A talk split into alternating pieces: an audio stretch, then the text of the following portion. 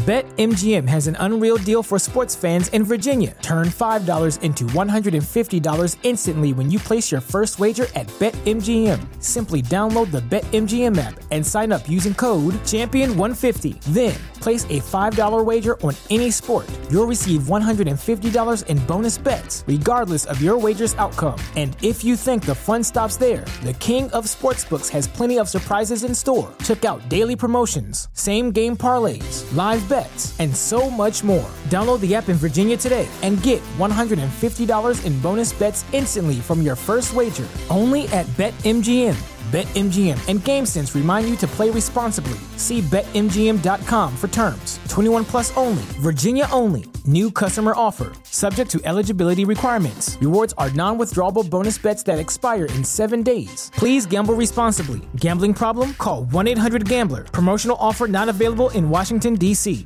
This podcast is a member of the Voices of Wrestling Podcasting Network. Visit voicesofwrestling.com to hear the rest of our great podcasts, as well as show reviews, columns, opinions, and updates across the world of wrestling.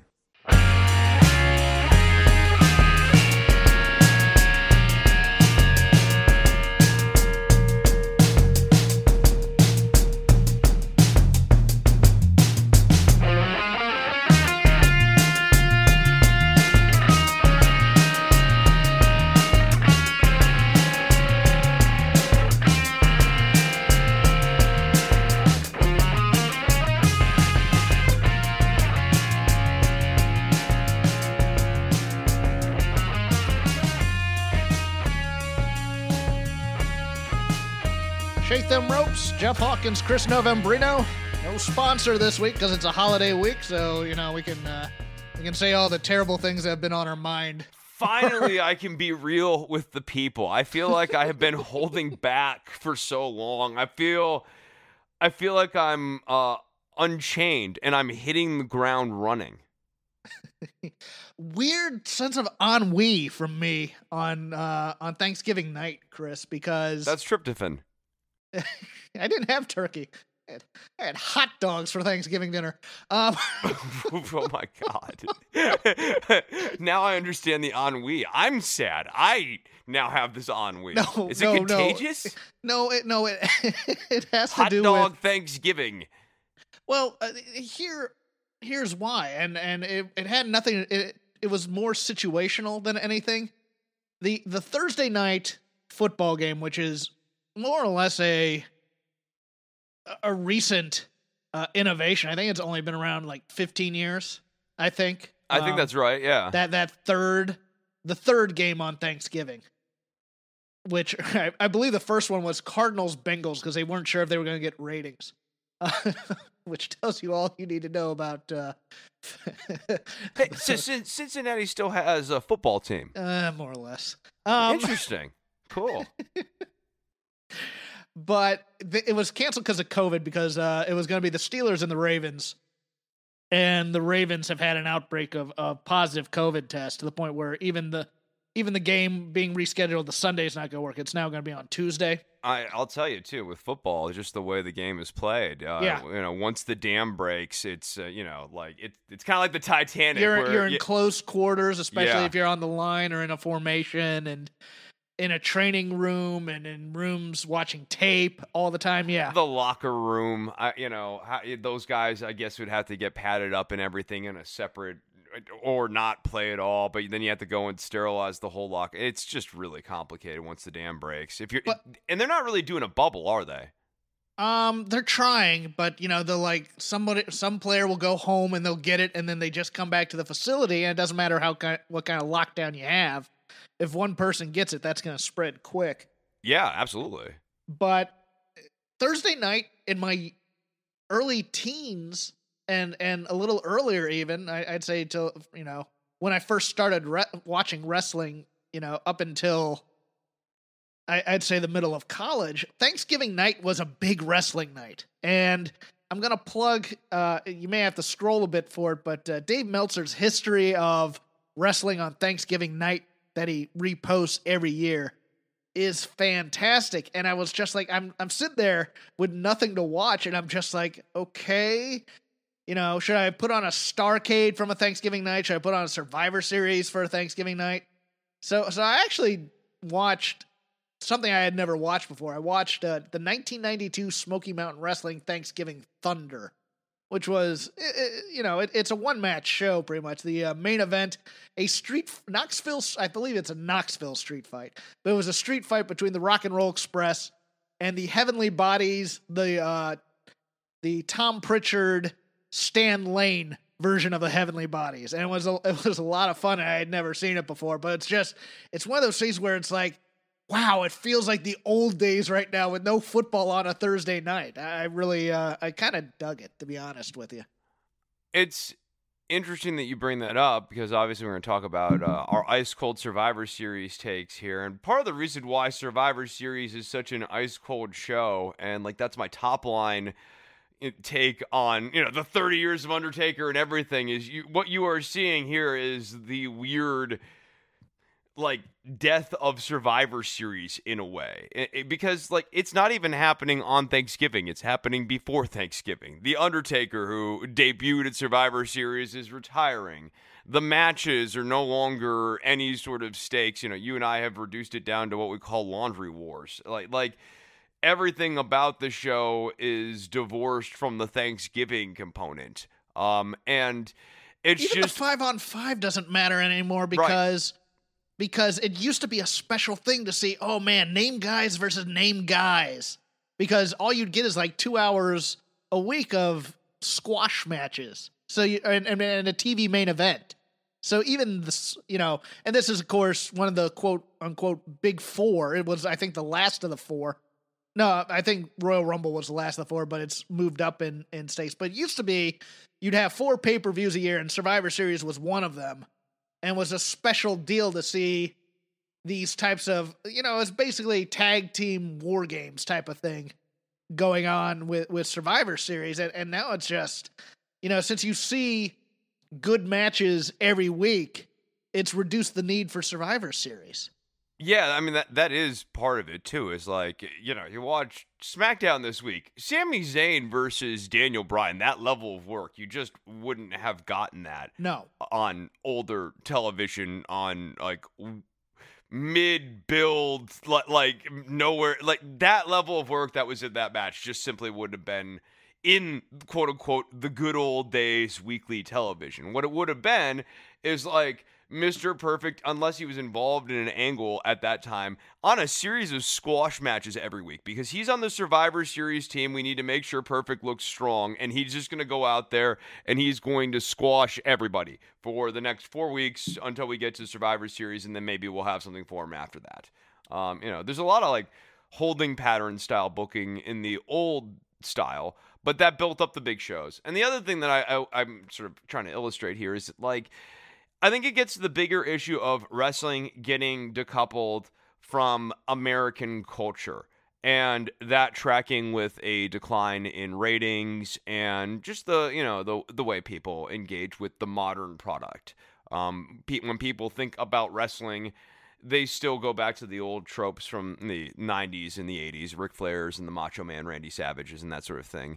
And that's in an era where wrestling was more part of like the rhythm of American life. We were watching more TV too. that's part of what's changing it. But like, I do think something is linked to the loss of like wrestling on Thanksgiving. Um, WWE not having like halftime heat, which like even if, if you didn't think that halftime heat match was very good, the fact that you had something WWF related linked to the biggest television event of the year um, I think didn't halftime heat that one with uh, mankind and uh, the Rock didn't that do pretty good ratings? Yeah, it did. Yeah, yeah. So like stuff like that gets wrestling linked to American life, and then the transition is people then watch the product and they want to see what these people are up to.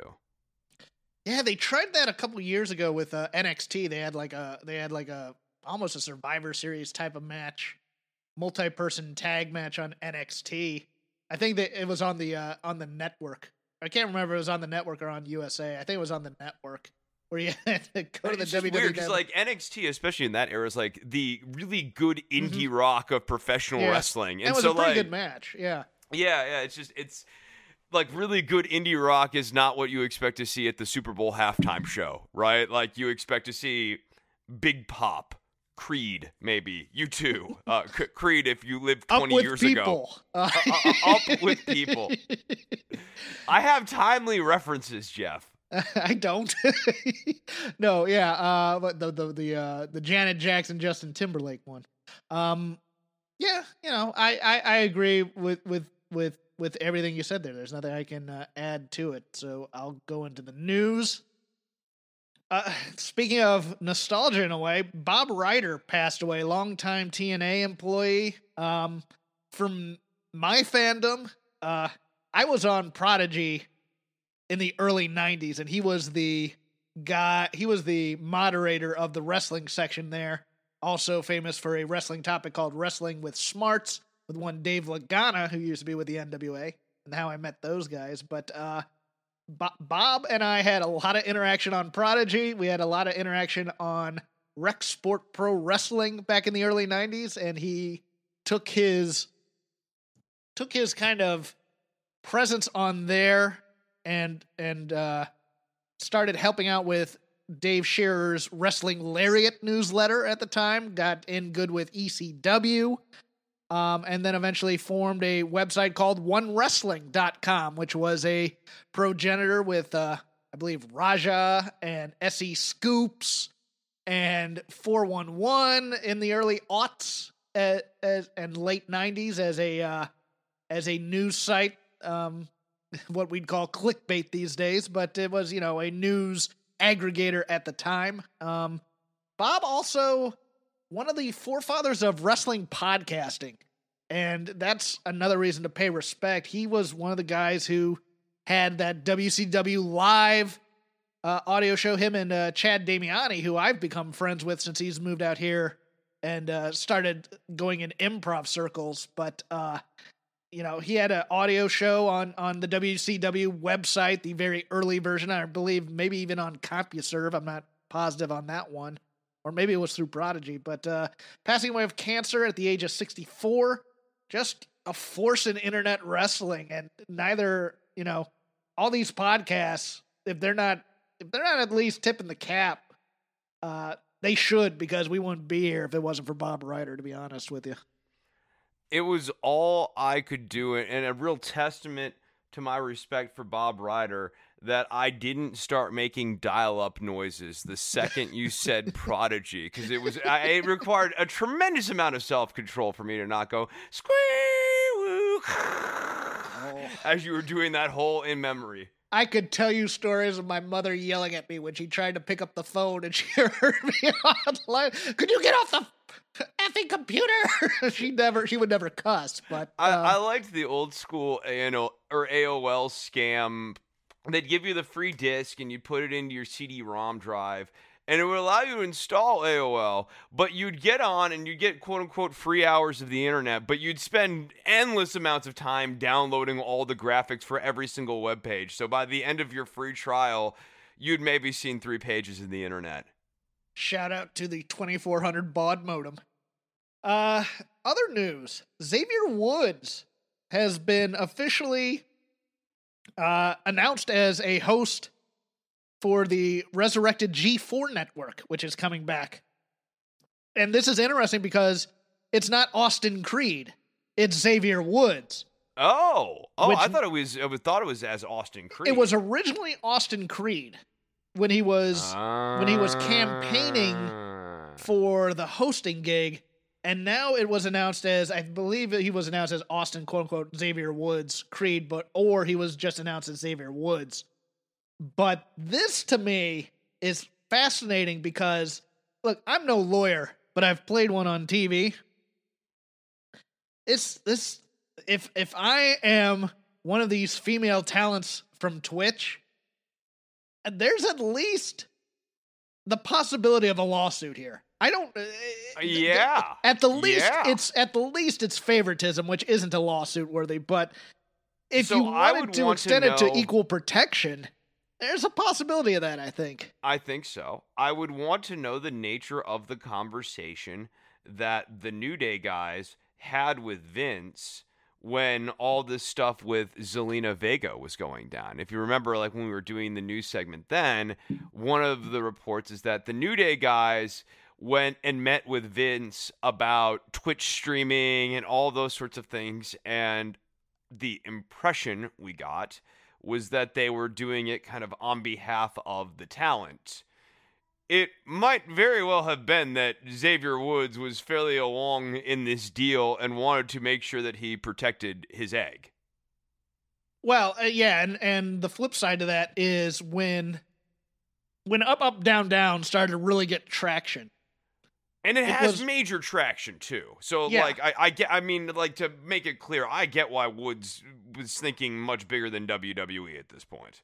Well, they originally wanted to shut it down, if I recall correctly, and then eventually the network picked it up as part of their product that they put on the network, along with the New Day's podcast and whatnot. I think the New Day gets has an exception in their contracts or something Mm. because they are.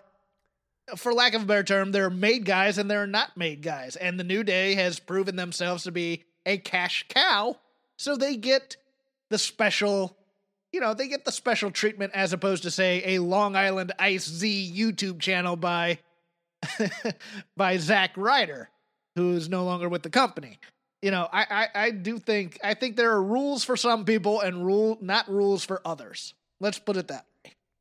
No, I think that's a reasonable read on the situation as well. Um but I'm gonna be interested to see if Xavier actually if he if this is kind of See, I don't I don't know how far reaching the G4 network will be or if it's just going to be a YouTube channel or if it's going to be on terrestrial cable as it once was. So, depending on the money, I mean Xavier Woods is not a I mean he's young compared to me, but he's not young in wrestling per se and the bump card has some punches in it. I I would be very interested to see if this was a way out for Xavier Woods as well. Well, yeah, I've always viewed the building out of the gaming brand over the last, you know, five years here to be step two in what Xavier Woods views as his career, which is, uh, I mean, get it right down to d- delaying some of the WWE stuff earlier on in his career to finish up his doctorate. The guy's always had a longer term sense of what his career path is.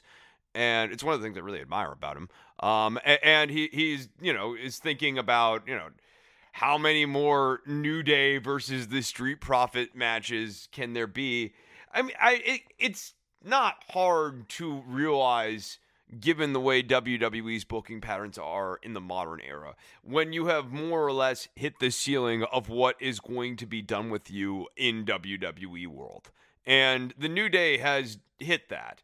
So long as they're selling merch, it makes sense for them to be still there. But um, you know, if, if they are not selling merch, or um, if now they can go and do G4 stuff. Like, I mean, like if you could make the exact same money and not fall on your head occasionally, you're gonna do that.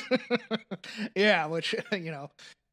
I mean, if you could make eighty percent of the same money and not have to take a steel chair shot occasionally, you're probably going to do that. yeah, Exhibit B is is Sasha Banks changing her Twitter profile to be Mercedes Varnado based on the fame she's getting now from The Mandalorian, which I'm sure, you know, even if this run is about keeping Sasha happy, now she has leverage because people. I mean, she has a bigger fan base now than she ever did. The one thing that gave Vince leverage over Brock is that Brock didn't like getting hit in the face, but his other job, UFC, made him more likely to get hit in the face, and he liked getting hit in the face there even less than his original job. Yeah, well, but the money was better over there too. No, no, I know, but he hated getting hit in the face. What my point here, Jeff, is that getting Did- hit hold in on, the are there face- people who like getting hit, get hit in the face? I mean, I yes, guess for uh, money, uh, let, let me tell you about a man named Mick Foley. that's uh, true. I, I do yeah, like yeah. getting hit like on football and stuff. So Yeah, I yeah, understand or even Big Van Vader. Uh, you Yeah. know, like yeah, like there there are dudes who definitely like enjoy that for sure. Like and, and and we love them. Um, but a lot of these people, you know, have let, let's say an ambivalence towards it. Uh, they they don't dislike taking the bumps, but they also aren't like sitting there and jonesing for it. Give Turn me more. ons, give me more. poetry, walks on the beach, getting hit in the face. Turnoffs, mean people. Yeah. Yeah, we- right, right, exactly. No, most people. So my point here is that, like, yeah, uh, I think it. Would you take a twenty-five percent pay cut to not take a steel chair to the back of the head again? I don't know. If you've taken enough steel chair shots to the head and you're starting to have some neck damage pile on, probably. Very quietly, the WWE has settled a multitude of different lawsuits regarding securities fraud and insider trading related to Saudi Arabia, the Middle East TV deal, and August and the October 31st, 2019 Crown Jewel show, and the alleged hostage situation. The the uh, Alleged. well, yes. Uh, credit to the Wrestling Observer for this text.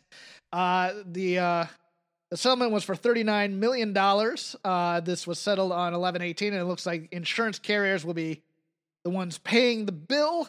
This is interesting because it kind of goes against most WWE legal mindset, which is to drag things out until plaintiffs relent and want to settle.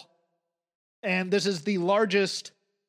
Uh, this is the largest uh, settlement since the Owen Hart death lawsuit. I, I think the best take on this, again, credit to somebody else, was Todd Martin, an actual attorney who uh, has not played one on television, who who said basically that he thinks the reason that WWE settled was fear of discovery, and what would come out of that. There's a lot about uh, statements about a TV deal in the Middle East that may have been uh, not true and deceptive, and other things about the entire hostage situation. Who knew what and where? I A lot you know, of liability issues there for sure. yeah, we we talked about this. There was somebody who was on the plane at the time who was going to testify in court. That would have been interesting. It was either going to be one of Anderson and Gallows or FTR, according to rumors. Um, so yeah, we talked about that on the, on this show. Uh, any other thoughts on this, Chris? Well, I mean, you know, there's still kind of open questions about how the hell that Ariya Daivari Mansoor weird Saudi Arabia anti-Iranian propaganda scene thing happened uh, Oh, at the first right. Saudi That- Arabia show. And I, I mean, like, i I'll, I'm telling you this, Jeff. I don't believe that Vince McMahon sat back there and was like, we need to do the Saudi Arabia Iran angle. Like, someone fed that to them. Um, and yeah, like getting back to the discovery thing. Uh, Oh, but that was that was the first crown jewel. was that, that the was first? Was, I, was- that wasn't the same one as that wasn't the same one. No, but but on that one, this has it was been just a very bad relationship. they just wanted the cheap heat. That was all wrestling. That was that was. I don't know. I don't think that that was purely wrestling. I don't think the we're making Saudi Arabia's like national hero. We're doing the whole Saudi Arabia talent. I know. I, I think that that was in conjunction with the Saudi government because they also ran Yes. pro Saudi Arabian Yes. advertisements and Yes. stuff. Yeah, during yeah but, no. but that was but but that but I, I believe they they may have floated. Yeah, I, I don't know. That was that was. Whew, I, remember that, and that was just oh, what are you doing? This is this has been a horrible relationship. Uh, I, I'm like, do they have any more of these shows planned in the works here? They're contracted to do shows. I believe they had a twenty year contract. Yeah, originally. yeah, that's right. It was like a really long time, right? yeah. Vince they didn't do one. They did about do one this. November. They did one. I believe they did one earlier in the year. No, or, no, they haven't done a show since then. But uh, Uh, the WWE election special live from Saudi Arabia would have been one heck of a show. well, there's a weird. There's a weird thing about payment, and and whether or not that. I think that's the crux of the discovery thing too. Is whether or not WWE was so mad about payment that they cut something, or they there there was there was some issue about we haven't been paid yet, so we're not going to give you this. And that's why the whole hostage situation happened in the first place. Not a hostage situation according to everybody else, but uh, the people involved. But, uh, you know, The people stuck on the airplane felt like they weren't getting off of the let's put it airplane. this way the people who got out don't think it was a hostage situation. Well, yeah, and then there are the other people who didn't get but stuck on the airplane. else does. Yeah. Yes. um. Yeah. Uh. Billy Corgan's NWA announced a new weekly show on Tuesdays at seven called NWA Showcase. The show will be taped at Thunder Studios out here in Los Angeles in conjunction with the weekly Tuesday night UWN shows, which are on pay per view. We will not be covering that. I believe our NWA coverage on Shake Them Ropes is pretty much dead, except for anything having to do with AEW, Chris.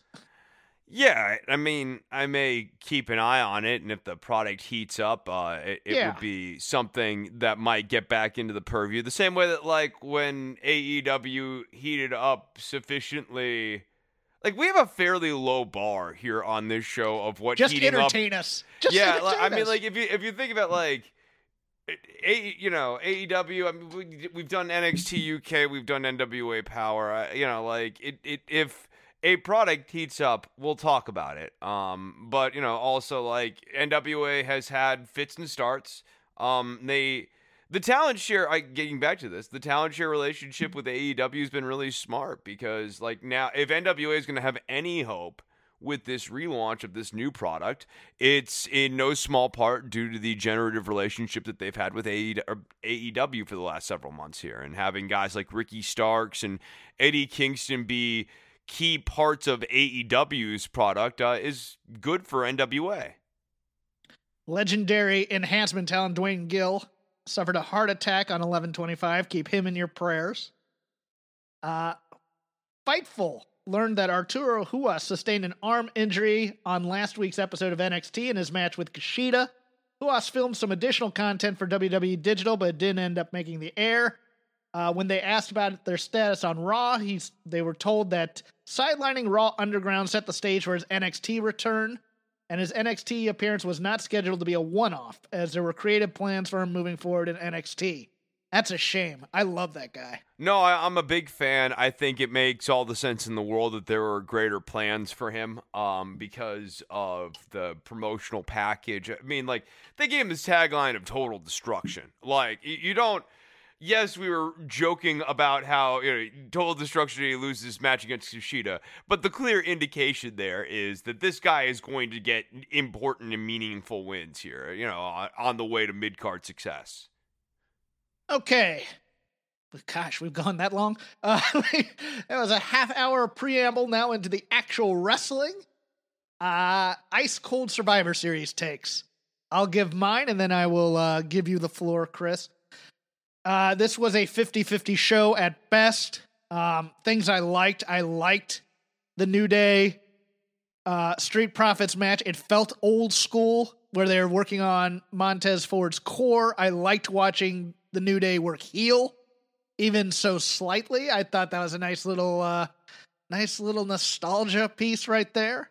Um, I liked, but didn't love the Sasha Asuka match, and I liked, but didn't love the, uh, the main event. Everything else wasn't very good. I didn't think. Um, and but it was like espe- predictably not good. It's like you- Yes. you, you knew that these matches weren't going to be great going into them. So you know, like the, the five the five on fives are they just are what they are. Yeah, and the women's match especially. Because that was the one that needed to make a star, and it didn't on multiple fronts, and the logic in it was just so baffling to me. Because the one person who would have come out of that thing looking like uh uh in terms of the actual results, the one person who should have come out of there looking better than she did was Peyton Royce, who pinned Bayley, the longest reigning SmackDown Women's Champion, clean as a sheet with her finisher. And then, like 30 seconds later, was eliminated by Natty, of all people. And if we get into main roster talk, the need to protect Natty is baffling to me. Yeah, I, I don't understand it at all, but they continue to do it to give her credence in the SmackDown women's division. She's a fixed price asset though. Like she Yes. is what she is. Wins and losses make no difference. If you needed to heat her up, you could, but like you can't feed her enough losses. I, I mean, you could for a year and a half and make her like a punchline, but, But like they never heat her up to the point where she's Right. having a 20 minute classic with Bayley or Sasha. They heat her up so that she can do her three moves and that's it. That's yeah, that, that's thing. what I'm saying. Yeah, at this point, she's a fixed price. Li- Like, like they're they're not trying to build her. She's not trying to be built. Um, like she is what she is. What she is. We we know what she is. Um, I didn't. The Peyton Royce thing is baffling. Uh, Shayna Baszler in this tag Yes. team with Nia Jax. I was gonna get into that. Yeah, Uh, yeah, go uh, ahead Here, then. here, here's the weird thing, is because people were on me about my take that nobody was built from that match because Lana, whose entire gimmick is she sucks. Oh That's come her on! Yeah, gimmick. she's a punchline. She she is the Leon Ruff of the main roster's women division. Uh, Actually, Leon's no, I'm sorry. No, that's not fair. That's not fair to Leon Ruff that's because not fair Leon. to Leon Ruff. no, yeah. because Leon Ruff has a lot more credibility than she ever will. Shayna continues her baffling main roster gimmick of not understanding the rules of professional wrestling, where she's DQ'd like a dope. I did kind of like the Ruby Riot pin spot of being knocked out because that's how she's always. That's how Shayna's always pinned is uh, Kirifuda clutch rollover one two three, but she's she's DQ'd like a dope on the five count, and then Bianca and Nia have this weirdly staged double count out because God knows we need to protect Nia Jax and not make Shayna into or not make uh, Bianca into the sole survivor, which she should have been here. Bianca Belair is money. She's a face of the division. She's next generation of the horsewomen in terms of in terms of evolution.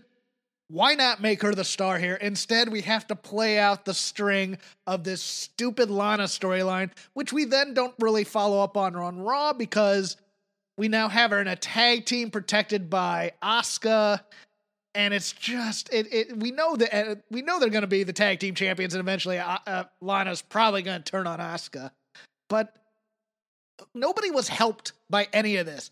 Lana's sitting there crying on a on a stairway instead of showing actual. I'm Here's legitimately more worried that Lana is going to beat Asuka clean. She is a WWE superstar now in canon. In the story, she is a competent wrestler, but her gimmick is she sucks. And Yeah, that and, just and she and she doesn't ever have competent wrestling matches either. Right, That I mean, like, like i- i- i- in reality, like, like she she doesn't. I I I'm sure she's probably a very nice person, but she's not even a mid level wrestler.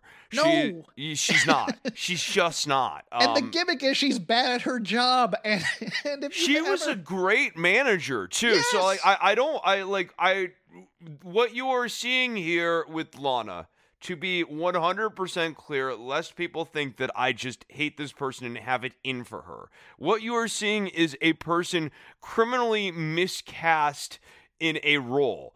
Um when she could be slotted into a role in wrestling that's actually out by the ring, that is a very good role for her that she would excel at. She is the baseball player who is a natural first baseman being asked to be shortstop. And yeah, they're failing all the time because they can't move. But if you put them at first base where they belong, it wouldn't be a problem.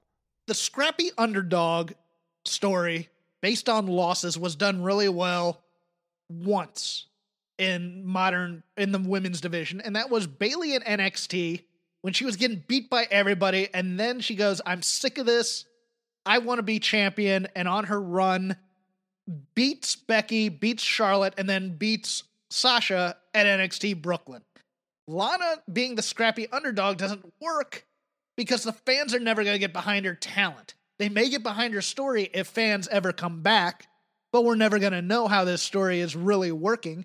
But I somehow doubt it. But in today's don't day get and behind age, the scrappy underdog unless the scrappy underdog has really well worked, hard-working spots that make us believe that this person, the underdog, is a damn good wrestler, and they're just not getting their fair shake. That there's like a systemic injustice against the scrappy underdog who's a hard-working person who's good and competent.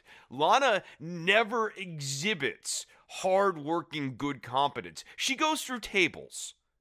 yeah, she went through nine tables. Yeah, That- that's that's- that is not the same as Rey Mysterio doing like breathtaking high flying moves in 1996, um, and then just coming up short against the larger, less athletic schlub of a guy who's just using the fact that he's a bulky dude who is born bulky and isn't really working is just basically using their size to like club the person down. Um, Lana is not flying through the air around Nia Jax and then Nia Jax is like falling on her. Lana is just getting beaten up. Yeah, and my only other real note is that Undertaker 30th anniversary retirement ceremony. I hate the way WWE does retirements in this fashion. These people meant nothing to him at a certain point. Like the big show coming out to applaud Mark, like why?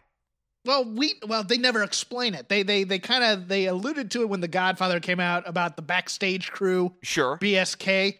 But to me, at least, even even with the Ric Flair part, when Ric Flair did this in Orlando on the Raw afterwards, everybody it's it's that it's the criticism we have of the Hardys in WWE. They never get to evolve into anything other than they were when they were 20. Everybody here has to be in the character they're most known for. Nobody ever says anything legitimately heartfelt. You have the Godwins out there in their freaking overalls. You have Kane coming out in his mask I like the Godwins coming out because what's funny to me about that is the Godwins were not the Godwins when they were really in the picture with the Undertaker. They were part of the Ministry of Darkness, and like, if anything, if you're gonna well, Mideon with, was one yeah, of them, well, I believe, was hurt. Yeah, that, that's a good point. So. It's just. Do you want Mideon coming out naked for the for the retirement I to be naked Mideon. I want the weird, uh, the the scuzzy looking Mideon. I, I was a big fan of Scuzzy Dennis yeah, Knight. and he had the best theme song I think of anybody in the division. Uh yeah, I but but you, you know what I'm saying though. It, it's one of those things like we can never we can never get past high school wearing our varsity jackets at the time. We have to be out there. And then the Undertaker doesn't really say anything terribly heartfelt. It's all in character.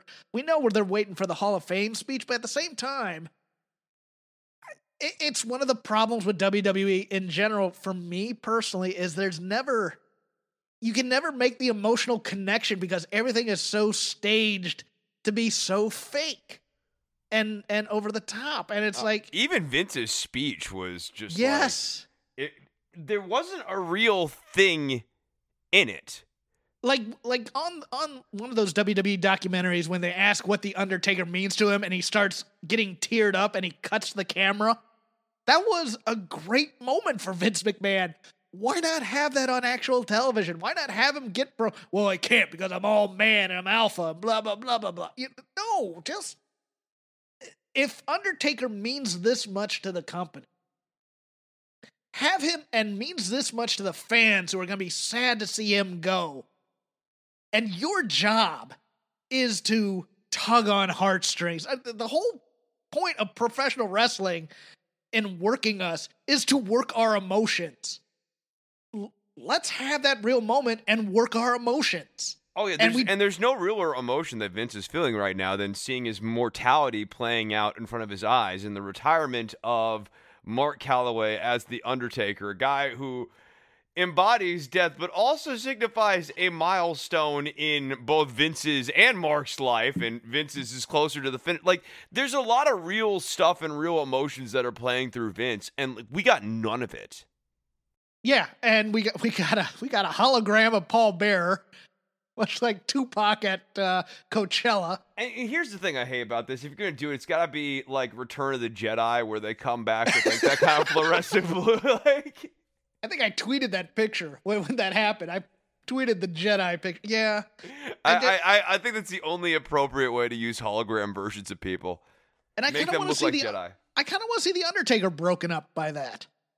I would have loved to have seen that been a surprise and just just ha- but I but you know I, I, I know always loved the Kane and Undertaker stuff with the urn and CM Punk.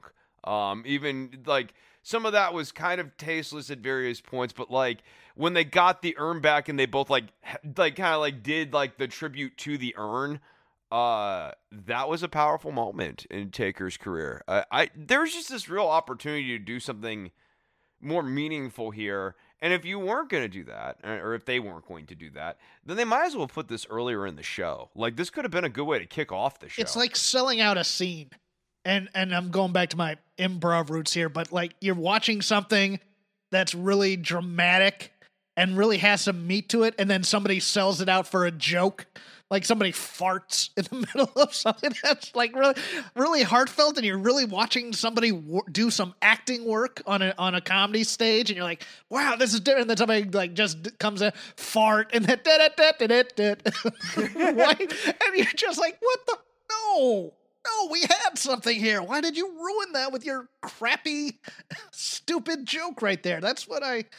Yeah, I. I uh, the the only uh, graspable moment like that to me right now, as I'm just trying to think of it, you know the you know the retirement, certain retirements that are unexpected, like Edge and Daniel Bryan. I go back to the Buddy Landel promo about how he wasted his career and he used that uh, to build up a match with HBK for the Intercontinental title in Smoky Mountain. You have those moments, and they were, you know, hard times was was a real heart. I mean, you felt the emotion in that after coming back. I just feel something, people. That's all I want. I just want people to feel something. And it's it, weird that the Mark or the Mark Henry fake retirement speech had more heart in it than the real Undertaker retirement speech. Yeah, which was in character. Yes. I just God, you can do a 30 if you don't want to say anything now, don't, but that was just so so dumb. I'm sorry. And I know, you know, and, and especially because you're doing it in front of 20 fans at full or at uh, the Amway Center in Orlando or whatever the hell it's called. Okay, that's now. the best part, right?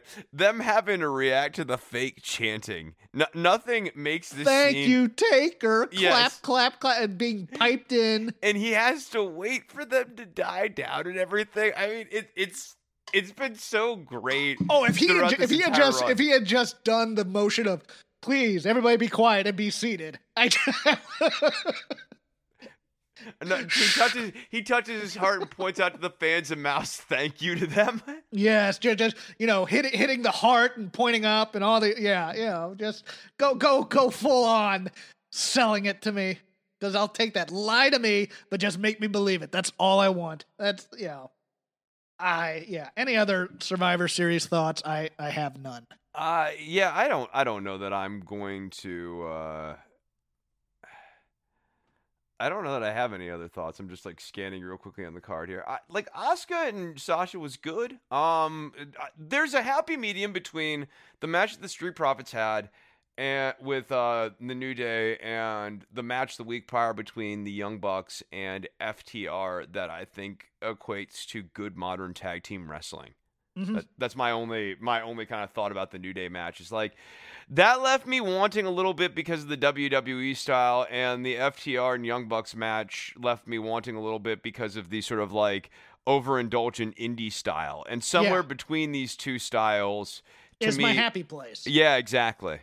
Yeah, because because eh, actually it's weird because the Street Profits match was more of an old school tag match than the other one. Yeah, yeah, but it just had a little bit of the WWE stiffness to it. You mm-hmm. know what I mm-hmm. mean? Like they have certain beats and stuff that they do that feel very inorganic. But you know, yeah, both like teams lot... have to make the hot tag at the same time, and yeah, and but but to your point, like no, there was like limb and body work and like a lot of old school conventions and things that I like. And it's clear that like Dawkins and Montez Ford, and obviously Kingston and Woods are like fans of wrestling and fans of wrestling's history and like get those kind of conventions and are trying to incorporate as much of them as they can get away with inside of a WWE match.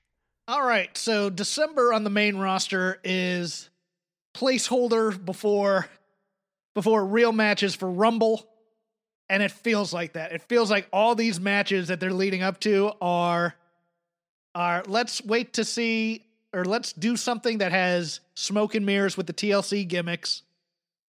The people that are being put up for title shots are sacrificial for the most part, including Braun Strowman, I think, because I think Braun Strowman's eventually going to be put there. But you know, I mean, you have, you know, you have your Bayley Natty. it looks like they're going to put her. In, they're going. That's going to be a three way. It looks like some some aspect of the hurt business and, and BetMGM has an unreal deal for sports fans in Virginia. Turn $5 into $150 instantly when you place your first wager at BetMGM. Simply download the BetMGM app and sign up using code Champion150. Then place a $5 wager on any sport. You'll receive $150 in bonus bets, regardless of your wager's outcome. And if you think the fun stops there, the King of Sportsbooks has plenty of surprises in store. Check out daily promotions, same game parlays, live bets, and so much more. Download the app in Virginia today and get $150 in bonus bets instantly from your first wager. Only at BetMGM.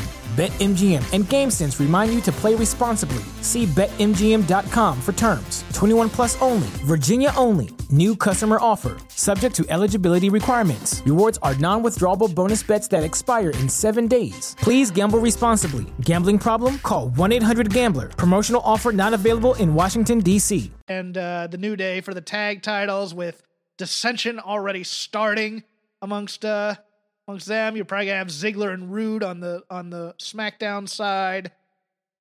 You're gonna have Kevin Owens challenging Roman Reigns, and he's sacrificial. You're gonna have Sami Zayn, uh, you know, being fed to somebody probably in some way. And Yeah, it's sneaking out interesting. The win. Sami Zayn Daniel Bryan one might actually be the only real title change that happens at that show. Yeah, but they're playing the Sami Toru Yano thing hard. right. So I, I can know. I know. I know. out. Yeah, he might keep Banana Peel winning. Yeah. Yeah.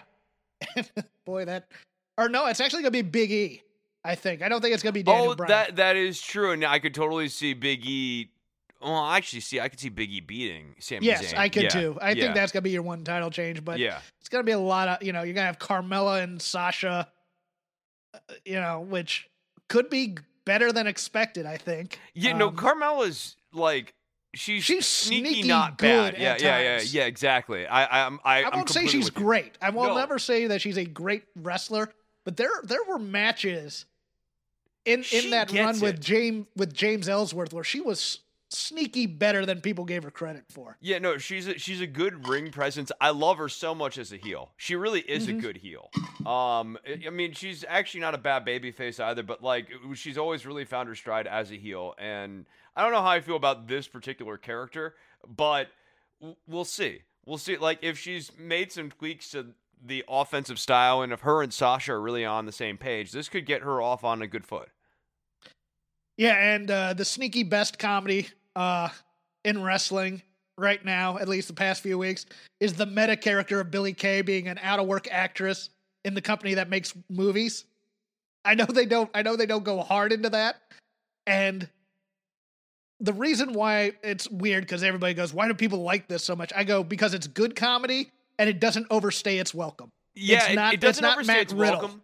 And it's also grounded in a reality that like people actually understand, which is the weird, sad desperation of having to get your resume out there on the job market, and like the the humiliating part of like you you go on to Indeed and you submit your resume, and there's 75 other applicants, and you know like, and it's even worse if you ever get involved in acting because you have to have your headshot and like your entire life, everything that you've done uh, in 30 years, 30 spins around the sun is summed up in one photograph of you, usually in black and white, and then uh, like blurbs that are written in bullet point form on the back of your headshot. And like Kudos to the writer who came up with the line, "I have a long history of talking." talking. No, that that was a very funny line. that killed me. I don't know. It's it's so perfect in its simplicity. I have a long history of talking. So if you need words, let me know. uh anything from the main roster you wanted to bring up? Um, let me see if there's anything else on SmackDown that kind of spoke to me. Um, I really liked the Kevin Owens Jey Uso stuff, the the wraparound on SmackDown here, and I thought that it made SmackDown like look. Obviously, these are all placeholder angles.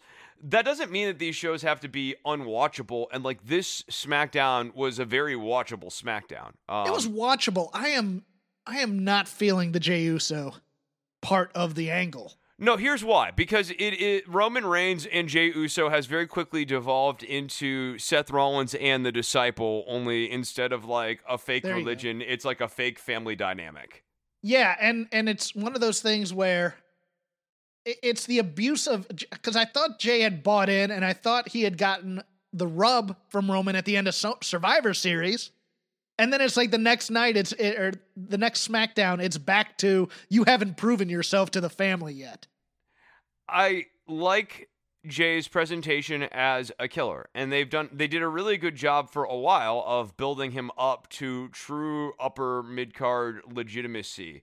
Uh, but what is happening now is like he's getting a little too overexposed as the attack dog, which actually kind of does this effect of like moving him down a little bit. And now he's like, a flunky more than a killer. And, and, Roman has cut him down so much that yes. he's turned him into a flunky. Um, it wouldn't have even been bad if Owens did what he did to Jey Uso, if Roman's disposition towards Jey and the way he viewed Jey was with greater legitimacy. Like if Roman was aghast that he saw Jey get dismantled because like Roman actually believed Jey was going to get the job done. That actually adds to the impact of Kevin Owens attacking Jey Uso. Whereas Roman has really put out in the air that Jey's the F up. And when you put that out there, like the viewers believe that, and then it sort of makes it expected that people should beat Jey. Whereas if Roman believed that he had infused Jey with a new killer instinct, and we had seen Jey have recent success, we would believe that Jey had a new killer instinct. And it would make Kevin Owens going over the top on Jey and going full fight Owens fight on Jey Uso be that much more impactful. Yeah, if Roman is Michael Corleone, I want Jey to either be Al Neri or Sonny Corleone. I don't want him to be Fredo. Right, yeah, and you're definitely Fredoing him up right now in a yes. way that's completely unneeded. Yes. Uh, Godfather reference for those of you who don't, uh, some of the younger viewers may not have seen the classic Godfather. I know that's hard to believe, Chris, but you know, I, I go with that. But yeah, I want him to be a competent enforcer for the tribe. I don't want him to be I don't want him to be the stooge. I don't want him to be the red shirt of the tribe. I want to see I want to see some dynamics on this. I want to see some depth to it. I want to see you know, I want to see where it goes if everybody's a I like competent villains. I think competent villains make heroes better heroes as opposed to for example, the Miz is if, if you read comic books, the Miz is that that weird stupid villain like who, who would be an example of a, a, villain who's has no fan base? I, I, I go with uh like for for very expanded Marvel universe. The Mad Hatter and Batman. Yeah, the Trapster in the Fantastic Four. Yeah, the in the Flash, maybe the Turtle, as opposed to say Captain Cold. You know, it, it's it's one of those things where it's like he's he's a goofy villain who doesn't get any shine and it, it's basically an episode or an issue of the comic because they're trying to come up with a story for later that'll engage the uh, the readers, and they just needed a break for that month. Yeah, I, I want I want Jey Uso to be Frank Nitti to Al Capone. I want him to be the enforcer. I want him, yeah, I, I you know, and, and Arn Anderson to, to Flair. longer. Like, like there, there are missing chapters here, up to and including like a real reckoning with Jimmy, yeah. where Jimmy tries to reason with Jey, and like that should really set off Jey. And like, there's just a lot of things that could have been done in the course of this to build up Jey. It feels like we skipped all of those beats at the expense of like kind of greater depth for Roman's character. Roman's now become like uh, like it's his character's almost funny now. I don't I don't quite know how to essentialize it, but there's something about it that has went from like being ominous to being kind of goofy his logic is so yes. it's, it's, delusional is what it is is he'll go you know he, he'll start off uh, on that angry you know intense heel thing and then just just and then he goes into conspiracy theories. This is what it is. It's like man if they don't respect you then you need to speak up. And then it'll be and then and then the next gear will kick in. It's like if they don't respect you they don't respect me. If they don't respect me they don't respect yeah, yeah. Then he starts talking about like his sons and stuff, and you're just like, where is all of this my coming kids, from? And yeah, they don't yeah, respect my kids. They don't I don't respect care their if your kids don't like you, but my kids are gonna like me. I don't want to be a bad dad. You need to get out there. And, and, and, there should just be that moment of what the f are you talking about right It's this weird familial like pyramid scheme where if like one block falls out, it all falls apart. You know, The domino insult, theory, but with a family. you, they insulted my wife, and if they insulted my wife, that means they don't think she's pretty enough. And they, you're like, what? Wait, where did That means we come can never have good kids. That means the rest of this bloodline's completely tainted. You have to go out there. You have to fight for my wife's honor. Wait, where did your wife The get into The bloodline's at stake. Uh, let's uh, let's get NXT UK out of the way. Nothing in terms of angles for me. You liked the Commonwealth Cup, I or Heritage Cup. I just Commonwealth Cup. again think that this kind of falls under SmackDown of like very yes, it is light, unsubstantial wrestling. I, I, I am aware of that. Like, like these angles are nothing burger angles. WWE storytelling sucks. If you accept all of those premises, often what you are left with, um, like in the case of SmackDown, is like a really good match between Sami Zayn and Daniel Bryan. That's actually a very watchable match, and and that's kind of the same way I feel about NXT UK here. Like for example, Jinny versus Isla Dawn. Nothing to this. I thought Isla Dawn selling at the end of this little squash match with Jinny was really good. She really like got across pain. Um, so if you go in setting the bar low in terms of expectations, I think you're rewarded. If you go in going like this needs to really reinvigorate my youthful love of professional wrestling. Like, no, dude, NXT ain't doing that. Um, the Heritage Cup, really good match. Um, Really I, good match, but yeah. the Heritage Cup means nothing. It means nothing. and that's my problem. No, I, I, I, I'm not disagreeing with you. I, I, I am yes anding it. I'm saying Yes, it I know- means I know you nothing, are, and Chris, it was but- very watchable. But it just drives me. It's like, and they will be the prestigious winners of the Heritage Cup. Okay, what does that mean? Do they get title shots? Is it a secondary title?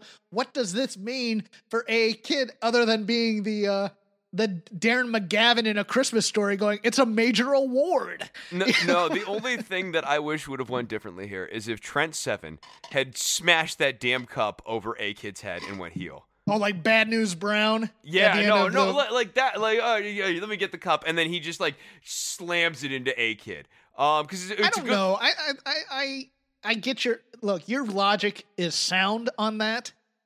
I just I it goes back to my statement a couple weeks ago. I just want someone to root for. Yeah, and Trent you. Seven. Trent Seven is NXT UK Dusty Rhodes. He's somewhat out of shape. He's in better shape now. Works great. And is an every man that guys can get behind. Everybody can get behind. So I I am fine with never turning Trent Seven. No, even I- though he makes he's a fantastic heel. I'm with you. works I- heel. I, am with you. Um, like I, I, I, I understood all of that. I just, I think like you end the show with a big angle because it does sort of feel ho hum because we know the Heritage Cup means nothing. That's the other thing is if the tournament means nothing, you're best using the tournament as a forum to start a big angle. Um, and so I would have liked that. Plus, like I don't know, uh, NXT UK does need a little bit of a shakeup, and Trent going heel would be a good shakeup. Oh, you know the other thing I loved? I loved Alexander Wolf going backstage and meeting with Sid Scala. And Scala goes, okay, and Wolf demands that the Coffey boys, um, in, in those terms, which is very funny. He's like, the Coffey boys need to, to stay outside. The Gallus boys, the Gallus boys need to stay out, outside. And Scala goes, okay, fine, but Imperium can't be ringside either. And Wolf looks like he had never thought about this. That he didn't like that. This is an outrage. My request wasn't thought all the way through. Hold on. how can at first it's like it's what? And he's like ah. And like it's like going himself. in Yeah. it's going in and asking for vacation but they say hey if we're going to give you this vacation at a very busy time you have to work this holiday. What? Yeah it, it, it just never even occurred that there was going to be some sort of trade-off. And like yeah no th- that to be very funny. Um so like look uh, uh, in total uh a, a light show a very watchable show i also like i love this jordan devlin character dude um i like it, i think devlin's just an a like that he's called the irish ace but like he's just got like such attitude and swagger man and he has you know, I'm kind of down on a lot of modern WWE music, um, but there are some like you know good themes. Um, Devlin's got a good one, especially that intro, dude. Like where the Yeah. horn, the horns are so like the the heartbeat, bup bup, but but and then the horns come in and stuff. It just gives him a real aura of a world beater, and I'm legitimately uh, intrigued by the unification thing with the cruiserweight title, even though I know it's a belt that means absolutely nothing. I'm like stoked for whenever Devlin and uh, El Hijo del Fantasma finally touch Santos Escobar. They're not going to have that match God, as I wish the they would. unification. I, wish, they, would. I wish they would, but I, I think the I think it's going to probably end up being Devlin and Swerve when they unify it. God, I, I- you know, I, I, I, I know, I, I think you're right, but uh, God, I wish they would. Yeah, I I, I kind of like. I, I like the, the the two guys with the most star potential in the division. Not that I don't like Shane Strickland, Isaiah Swerve Scott. I just th- I just think you can turn Devlin slight babyface for the context Yes. of that match. It, he's always, whenever they need to turn him slight babyface, especially to fit the the dynamics of a match, because of his build. Um, he just he lends himself very naturally to that, and you, you want to see this small little like Wolverine just tear the other guy to shreds. and Fantasma has such a such a presence. Uh, Santos Escobar. I, I I just I mean when when they were doing that video package on NXT and showing his entrances and stuff, I go that dude's that dude's money. That guy's so money, and I I, I just want yeah those two would be my pick. Uh, let's uh let's let's run through a few AEW things. Um, I thought it was a very good promo week for AEW in terms of uh Team Taz had a great one. I thought Tully Blanchard just Tully smiling is always doom for anybody because when he's happy, you know it's that evil kind of happy. I thought Moxley had a great promo here. And I am happy in tag team terms. I'm happy that the Butcher and the Blade got a win because they have been eating a lot of losses lately in supporting a lot of guys. And I am here for the Jack Evans TH2 push into a tag team program with the Young Bucks. I love me some Jack Evans. I think even on that contrived talk show on AEW Dark, he cuts a good promo. Give him the mic for a few weeks and let him build this up, even though even though we're not gonna get that, because I think it's gonna be December 2nd. I think it's next week is the blow off, unfortunately. But uh yeah, it's it's time to build up old Jack and Angelico again. Yeah, uh, you didn't mention Shida and uh, Anna Jay. I liked that match. I, I thought that that The match. matches were all good this week. yeah, yeah, match- the I mean, matches were all thing. good. Um, the it, I I liked the angle with um Moxley and Kenny Omega. The I, the Kenny Omega character is being done with so much irony and tongue in cheekedness that it's taking away from my ability to really believe that this guy can win the title. Um, like I don't view this as him being built up as like a main event talent. Like this week, I loved the look that he was sporting until it dawned on me that he was actually because I, I was like, oh man, he's dressed up like a, an old school 80s NWA, almost Ric Flair style like look. Um, and he looked the part of a main event world champion. And then he started talking and went back to the kind of like goofy cadence thing that Omega does. And it dawned on me that he's dressing like that almost ironically and it, and it fits in with the irony of like the dan- the omega cleaner dancer girls that are like the nitro girls and like all these other gimmicks and i like that like moxley clowned on all of that but i i i just want moxley to have like a more normal angle against somebody like i like the kingston style feuds way more than i like the mjf and omega style feuds Yeah, I uh yeah, uh, Omega I, I wanted it, it it almost feels like it almost feels like he's turned into MJF from the uh from the uh presidential campaign type of thing. There's a there's a there's that hint of self-awareness. You, well, that I- yeah, the, the whole I'm a wrestling observer Hall of Fame guy, and we're gonna have a wrestling match, and like, yeah, no, there there's a I lot of mind- echoes of the MJF stuff, but there's also, to your point, the self awareness of like, people say that I don't do wrestling, people say that I do, you know, skits and like indie style stuff, and I'm a Hall of Famer. I don't mind the the name on the marquee says wrestling type of gimmick. And it was just a weird as opposed to being as opposed to being kind of intense and saying this is going to be a wrestling match and I'm going to hurt you. Oh, it's going to be a wrestling match. Da da da da da type of thing. It, it, there's a there's an intonation in there that's it's not connecting me. It, and and look, I, well, I like it was Omega doesn't really want to have. I mean, that's part of it. He doesn't really want to have a wrestling match. Um, like the on-screen character and like eh, Omega himself. Um, but like the on-screen character wants to use the wrestling match as a way of taking away Moxley's best weapon. Right.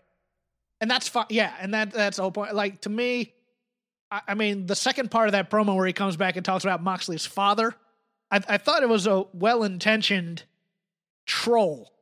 But imagine MJF saying that line versus Omega, and think of the heat it would have gotten. Well, it would have worked so much better with MJF because the my dad can beat up your dad thing would be way better if MJF says my dad That's could true. sue your dad into oblivion. Yeah, Um, because he yeah, has yeah. that whole Cornette, uh, you know, I come from a rich family type thing. Whereas like Kenny's my dad can beat up your dad thing gets back into that ironic, self-aware, too cute by half tongue in cheek thing that I, I'm having an issue with. Okay, and let's uh well, let's do two things. Number 1, the murder hawk being involved in that last angle uh with with the death triangle and Eddie Kingston's group. Well, you remember the battle royal you see, Yes. Jeff. Now, is somebody going to come out and even the odds? That's my question. Is somebody going to help Eddie Kingston in this and who do you think it is? Someone would have to, wouldn't they? Uh, because Yes. they need they need a fourth here. Ooh, who is going to be the new addition to Eddie Kingston's weird little family? I don't know. Um, but yeah, it's it's a good point because uh, you, you're gonna need to have someone to spin it off with. I I thought we were building to Pac versus uh, Eddie Kingston too. So like the insertion of the Murder Hawk does sort of confuse things. I think there might be a double turn here in some way. Oh, And, the you know- Murder Hawk! The Murder Hawk turns on the Death Triangle guys. Well, no, no, no. I was thinking that the Death Triangle guys go heel on the Kingston crew, and then Moxley comes out to help Kingston. But you know, I don't, I don't know. I don't. It just it that would be like, really confused. I, Yeah. I, yeah, no, I, I, I'm, I'm with you, but like it'd be so weird to go like Butcher and Blade are the faces. Yeah, that's and, true. the Death Triangle guys are all the heels. Oh, Butcher, I can see as a mad baby face. No, oh, you just lo- you just stand the Butcher like like that. I that- do. That that is just staunch pro Butcher Big, bias. beefy men. That's what I want. Like, that's what I like in my wrestling kids. Um, yeah, I, yeah, I, I just think it's gonna be a one-off between Kingston and Murder Hawk, and then they go back to their respect. I don't think there's an alliance there or anything. I, I yeah. Uh, actually, I'm gonna add a third question. So the second question, which I'm actually adding in now, was it Moxley who beat up Omega? oh, you mean uh, was it Omega who beat up Moxley? Uh, yeah. Yeah. Uh, what I meant. Yeah, I'm gonna say no. I think the whole the whole point of this was that Omega Moxley thinks that it was a person that Omega hired. Omega never denied it, but Omega didn't do it either. It's just like within the context of this heel character, he likes the idea that like Moxley thinks that he could kick his ass, so he's not one. He's not going to sit out there and deny it either. But he didn't do it. Um, and whoever did it is going to be Moxley's next feud. And this is this is also sort of the same problem I had with MJF, the MJF feud, which is that they telegraph too clearly where Moxley's going next. And they don't let you really buy into what's going to happen here in this chapter. And for the final question, since next week is the big winter is coming sort of special event a la NXT doing the Great American Bash on TV, is there a title change before Moxley goes to Japan? Where Omega wins? Mm-hmm. No. Okay. I tend to agree. I think I think he loses this one. I think I think Omega gets it on the rematch. I don't think he wins it on the first try. Yeah, no, this character's this character's not winning. It's the same way with MJF. I- I- if the question is can MJF or Kenny Omega be the AEW champion, duh, yes. Um, it's a presentational thing. Are they being presented in such a way where it makes sense for them to receive the w, the AEW championship and like be the top of the brand person? And in the case of the Omega push, in the case of the MJF push, they were done in a comedy tinged way that telegraphs, at least to me, with like sort of maybe a more old school sensibility, but one that I think is just informed from watching a lot of wrestling from the 90s all the way through the 2010s here. Uh, it, it, they're being presented in such a way that suggests to me that they are a program for the month, um, but not a title change build right now. And we end with NXT. So this kind of continued its descent into main rosterville for me on a lot of oh, fronts. Oh yeah, absolutely. I you know, I I am mostly against doing a ladder match for control of war games because we always know it unless you're Vince Russo. And that was a damn good match too. Yes. That was but a you're, you're possibly knocking out a guy and you're also taking away from the heat of war games when you do something this brutal on it This was opinion such a good match that now that War Games match has to live up to this match. Like th- that's the problem. The problem was not this match. This match ruled. It's just like it's such high stakes for the match you're building to. It's sort of like a you know again going back to the old days. In the old days, you didn't get this type of match. Um, it, and like sometimes that's a good thing. Uh, sometimes it makes for a kind of boring week of Saturday evening television. But like, man, you give away a match like this at the paper, or you don't give it away. You save this sort of thing for the pay per view. Like this is a paper pay per view caliber match here. yeah um a night of Grizzled Young Veterans returned. I was excited about. Oh man, I, I loved everything involving Everrise too. Uh, the way like uh, the one guy was trying to get back in to save the other guy, and like they oh weren't. for the love of god put malcolm bivens with everrise already please because Yeah. these guys are ready to be to be your kind of gatekeeper heel tag team or just gatekeeper team if if if if there's no good and evil whatever i'm fine with everrise kind of being I, I won't go so far as midnight express level but they're they're that kind of act where they need i mean they're good on the stick if you watch if you watch the wwe.com stuff they're entertaining, dude. They have personality. they're great Yeah. give them a manager and let them go i mean just but i love you know the grizzled young vets are always welcome especially Uh, Zach Gibson's just such a great like present promo. It's some people just have a charisma that slices through the television holds screen. the room Yeah, and No Gibson is that what. guy, and like Drake's a really good foil. They have a great look. Um, like you know, we've moved away from the Drake as the weak link angle, I think, entirely here at this point with the reset. Um, Drake and Gibson are just very much on the same page right now. Uh, yeah, no, dude, like this was cool.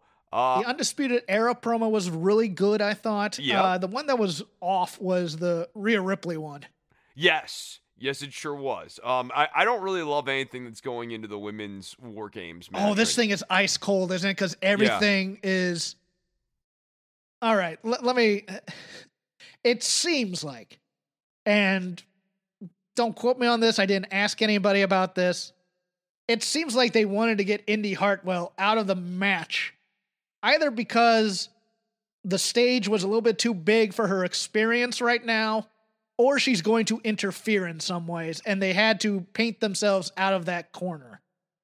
And that's the the Toni Storm turn makes no sense to me to be honest with you because it's it's just the we we've completely we've completely screwed up the debuts now going back to the last takeover of Toni and Ember Moon in so many ways not the least of which is we beat Toni Storm against Candice LeRae at one point it, feels you know the, the team having having uh Raquel and um uh, why am I blanking Dakota?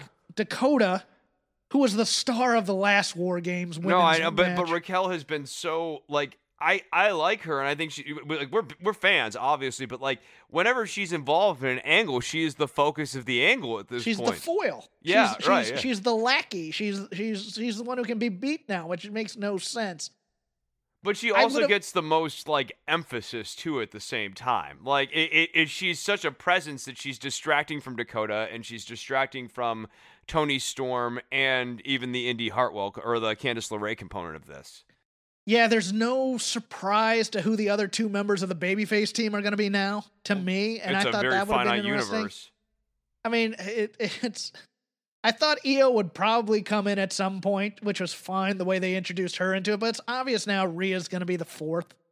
I think. Yeah, Um, yeah, yeah. No, I I, thought no, there was it would be very funny is if Xia Li's storyline interrupts God. this and she beats Rhea Ripley because she has to get a win because of uh whatever uh the, the Dragon she Master. interferes in the ladder match on Wednesday, which I- don't want to look. I think the ladder match last time knocked out Mia Yim. I don't know if those that was the exact plan, but No, know. yeah, no. I'm very anti ladder matches prior to takeovers, uh, which I, is sort of like it should be sort of an obvious, non-controversial position, except that they keep happening.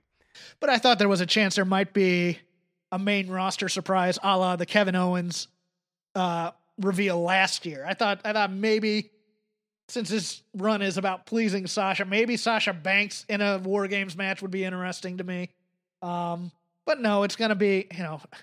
God knows if Rhea's ever getting called up because it's like, well, we have to build up Bianca and we have to build up these other stars. We have to build up Lana, so we can't have Rhea on the main roster just yet yeah, I just there this this feud feels ice cold. It doesn't feel like it doesn't feel like there's enough heat to it. So I just wouldn't have done the war games right now. I would have waited. You can pull this out at any time when you have enough feuds going that feel like they deserve, they warrant a war game style submit or surrender. But maybe that's just old school me, and and you know, uh, it's it's it's winter. It's time for war games again. Yeah, no, like the men's side of it, as as we've discussed, totally feels justified. Like there's just there's a lot of long-standing beef what- with with Dunne in the Undisputed Era, and then obviously McAfee in the Undisputed Era. Like it makes sense that they're a team. The women's division has just not been booked in a long form way where they are presently ready for a war game style of intensity. Um, and, and I, you can't hotshot it. Um, I, I, they might still have a good match, but I, you know, you, part of what makes the war game stuff so good is it's cathartic, and uh, there is going to be no sense of catharsis here. And so, Yeah. yeah, Yeah. It, it'll just be a Um, cage match with teams. Um, the Kevin Owens show with Leon Ruff was rough. Uh, I hated it. it was. I, it was I and I'm. I'm I'm not saying it's because of any of the participants. I just I didn't like the wink wink nudge nudge. Everybody knows what's going on type of thing, and then not only that, but you know it, it's it's the basic talk show trope. Everything the- was tropes. It like so there were tropes, and then there was riffs about how we know this is all tropes. How we know it's a trope. How we're Yeah. still doing it. So there was like a meta commentary about tropes while tropes were still being participated in, and then tropes were being participated in in a meta way. But Leon Ruff's character is so flat and so aw shucks, just happy to be here. Believe in your dream, and your dream can succeed if you believe in it, because dreams fly when they take wings of a dove in the sky. Um, like like the most kind of basic, platitudinal, empty. They can't stuff. thread the needle between confidence and low self esteem And, to be likable. And then the other part of it, then he also goes into cringy, almost will someone be please punch this kid in the face, like over exuberance. Where I'm on the I'm on the Kevin Owens show. Oh I kicked Johnny Gargano's ass. I did it last week, and I'm gonna do it again. Like, come Yeah, on. we, we got all the weird baby face thing. We got delusional baby face. We have low self esteem baby face. Uh, yeah, I, He was like half Cameron Grimes. He was like if Cameron Grimes is the baby face, where you're like, I like wanted to see him go to the moon. to the moon. Yeah, I, uh, I, you know, you gotta get your triple threat, and he's gonna get a banana peel win. yep. And, much and- like, much like Bianca Belair got a banana peel win against Natty, which, ah, which you know, here's the here's why I get angry about this, and and no, if you give him a competent win, it does so much better than just the well, we need the loss to protect the guy that we're protecting. I, I just I, I like competency, and nobody ever gets it. Yeah, and um, him, uh, him not winning in competent ways, and like more importantly, being really excited about like fluky wins, it makes him a delusional babyface. And and an underdog is not delusional. An underdog is someone who is entirely realistic about the odds, Yes. recognizes that they are overwhelming, and is brave because they are not operating and laboring under delusions. They go, I know it's going to be really hard, and the odds are that I'm going to lose, but I fight. That's what I do. And I I'm don't quit. overachieving right now, Yeah, and I know it- I'm overachieving. But you know what? As long as I win, you know what? Let's keep this thing going. Yeah, that that's the thing to me. Is like you can't say after a roll up win, I kicked Johnny Gargano's ass. Yeah, like Johnny Gargano's a punk. They say he's a legend. I beat him twice. I'm great. Like that is not a baby face. No. That's what a heel does. No, unless it's said in the knowing to his face way, where you know you're trolling and you know you're being a jerk about it, which you don't want out of your babyface. Yeah, and, and, I- and with Ruff's character, it's way too early for any of that. I had Mhm. no like last week. I liked the beat where he slapped Damian Priest in the face and was like, "Take me seriously." Like that was great. Um, Yes. but but everything after this has been like, "Aw shucks," or like "To the moon," and, and I can't like stop. Just just present him as a guy who has a healthy sense of fear and an even greater want to achieve. and the Tim Thatcher submission loss to Kushida. I you look, I like Kushida as a killer, and I, I'm here for Tim Thatcher versus. Uh, Tommaso Ciampa, Tommaso I, I even like Ciampa like trying to make Thatcher does have a problem with Ciampa, and I like Ciampa. going back to what we were talking about with Ruff. I like that Ciampa is basically like calling out Thatcher, like, "Yeah, you have a problem with me, and I'm gonna just I'm gonna make you not be able to ignore that." yeah, it's uh, uh, yeah, I, I I liked that. I just want I wouldn't have had Thatcher tap out. I would have had him, you know, count out loss, Yes. something. I would have had him get really frustrated with the match and like get himself counted out, and then Or just leave. He just leaves because he's tired of this, and this is and then he confronts unprofessional. Ciampa. Yes. Ciampa backstage confronts him and does because like the, the implication here, and you're because you're trying to get to the point of Ciampa thinks that Thatcher is weak, and so you can have Thatcher exhibit weakness in the ring any number of ways without having him lose, and you can one of which would be him powdering from the match. but not about losing a, a match clean. That's the weird thing is you can have him. You, you can have him be concerned about winning. I mean, it, it's No, this took him down a peg, and it took him down a peg at the thing that he's supposed to be really good yes. at. Like Yeah, that, you don't that, wanna- that you was don't the weirdest hurt- thing about it. You don't want to undermine his strength in doing this. It, it's he's a smart, calculated guy.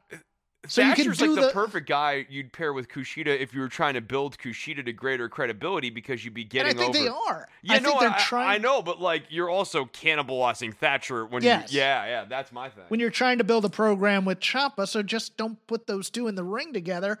Or, you know, as opposed to the distraction loss, or, you know, somebody's music plays and rolls up, have it be a smart thing. Have it hey, look, he was getting the better of me. I didn't want to take a loss right now. I'm out of here. Don't be the weasel heel. Be the smart, cunning heel. you could have and that's what Thatcher, Thatcher just is. get out of the ring and start yelling at, at Ciampa and just like basically act like he doesn't care about the match anymore because he's so annoyed by Ciampa and like it, it, it, like when he gets counted out, he just like sure like waves it off. Like he doesn't even care. He's he's focused on on the sc- scrum with Ciampa here. Uh, no, Yeah. I, I'm with you. I, I I thought that this was kind of a baffling way of having uh, Thatcher lose here. I'll ask one silly question at the end of all this. Are we going to see the woman under the hood in the Xia Li promos? Is that going to be a reveal or no? I think yes, and I also think that we're going to see whoever the other person is in the Gargano SUV. Um, and I think that's still Austin. Theory. I think that yeah, I know. I I called that was Austin Theory a couple of months ago, and I think Yeah, that, I think we yeah. yeah. we both had Yeah. that, and we both had. There's always a second ghost mask. yes, yeah, yeah. movies. That that's also true. There's always a second. Yeah, right, right, right, right. Um, so- Xia Li, dare I say, maybe maybe we get Meiko Satomura. Maybe I don't know. You know, I I- know like- that's a weird thing to put all Asian women, even though they're not of the same. yeah, yeah, yeah. Especially, especially, but like everything about this angle is so weird. The Um, return of Kairi Sane. it would be very funny if it was like that would kill me if it was Kairi Sane. I, this angle is just so strange. Um, it's Yeah, it's, it's very it's- out of left field. but it's dare I say it's applicable to the level that Xia Li and Boa are at. Oh yeah, no. Um, I I mean, There is always this kind of goofiness in mid card wrestling where you have these weird supernatural angles and you know you know from from Bobby Heenan looking for the missing link in a cave to you know those you know Akeem the African Dream being, being the reveal of that from one man gang type of thing. It's at the appropriate level for this kind of stupidity. As long as this isn't on the main event level, I'm fine with it. Yeah, and hopefully it gets Xia Li some more confidence doing promos and Yes. some of the other things that she's lacking for what WWE wants out of her. Because I think that there is uh, a lot. I like Boa too. I think both these people have um in-ring talents that are really usable. Uh like Boa's got like a really interesting look and like I like all the kicking and striking and with a guy his height it looks really good. Well, Uh, they're doing they're doing matches that aren't their style. They're doing Yeah.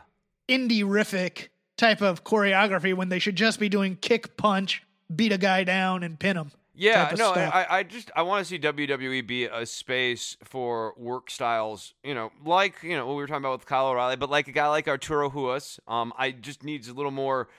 They need a little more fluidity. And one thing that is kind of a positive in WWE in ring style this year is like with like Timothy Thatcher and even like Matt Riddle and other people.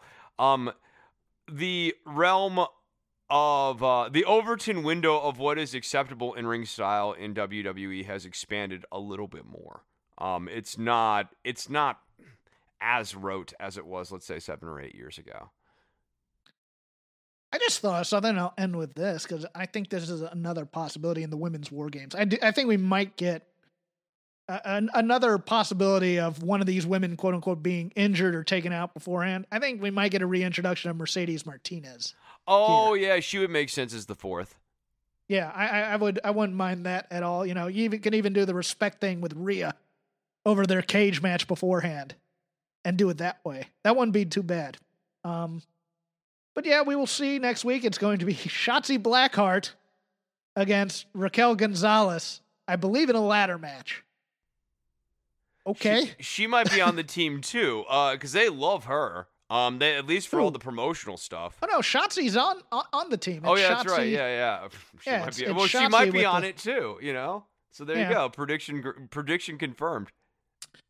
But uh, that's going to do it for us. You can follow me at Crap Game 13. You can follow Chris at Chris Novembrino. You can follow the show at Shake Them Ropes. No sponsors this week to thank, but we do thank our sponsors at all times. Uh, But we kept it for, real this week, and, and let's thank the listeners and and the supporters of Shake Them Ropes. It's a thankful week, Jeff. It is. I, I do not uh, trust me. Anybody who listens to this at this point, I'm very happy you've stuck with us. Except for Cody. Uh, you know, Except Cody. Cody, I could take or leave. Trisha. Yeah, I could take or leave her too. hmm Uh, But like to thank the, Cody.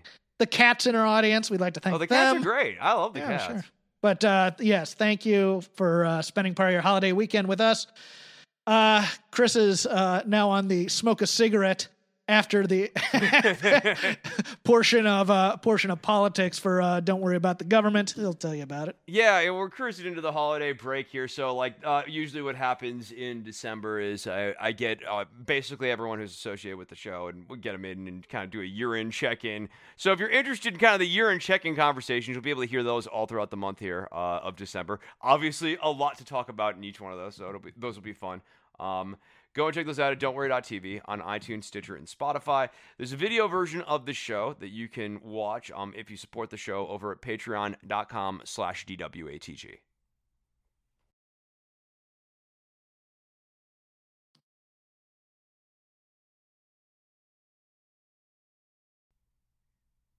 That, that's fine. No, no, that's fine. That's fine.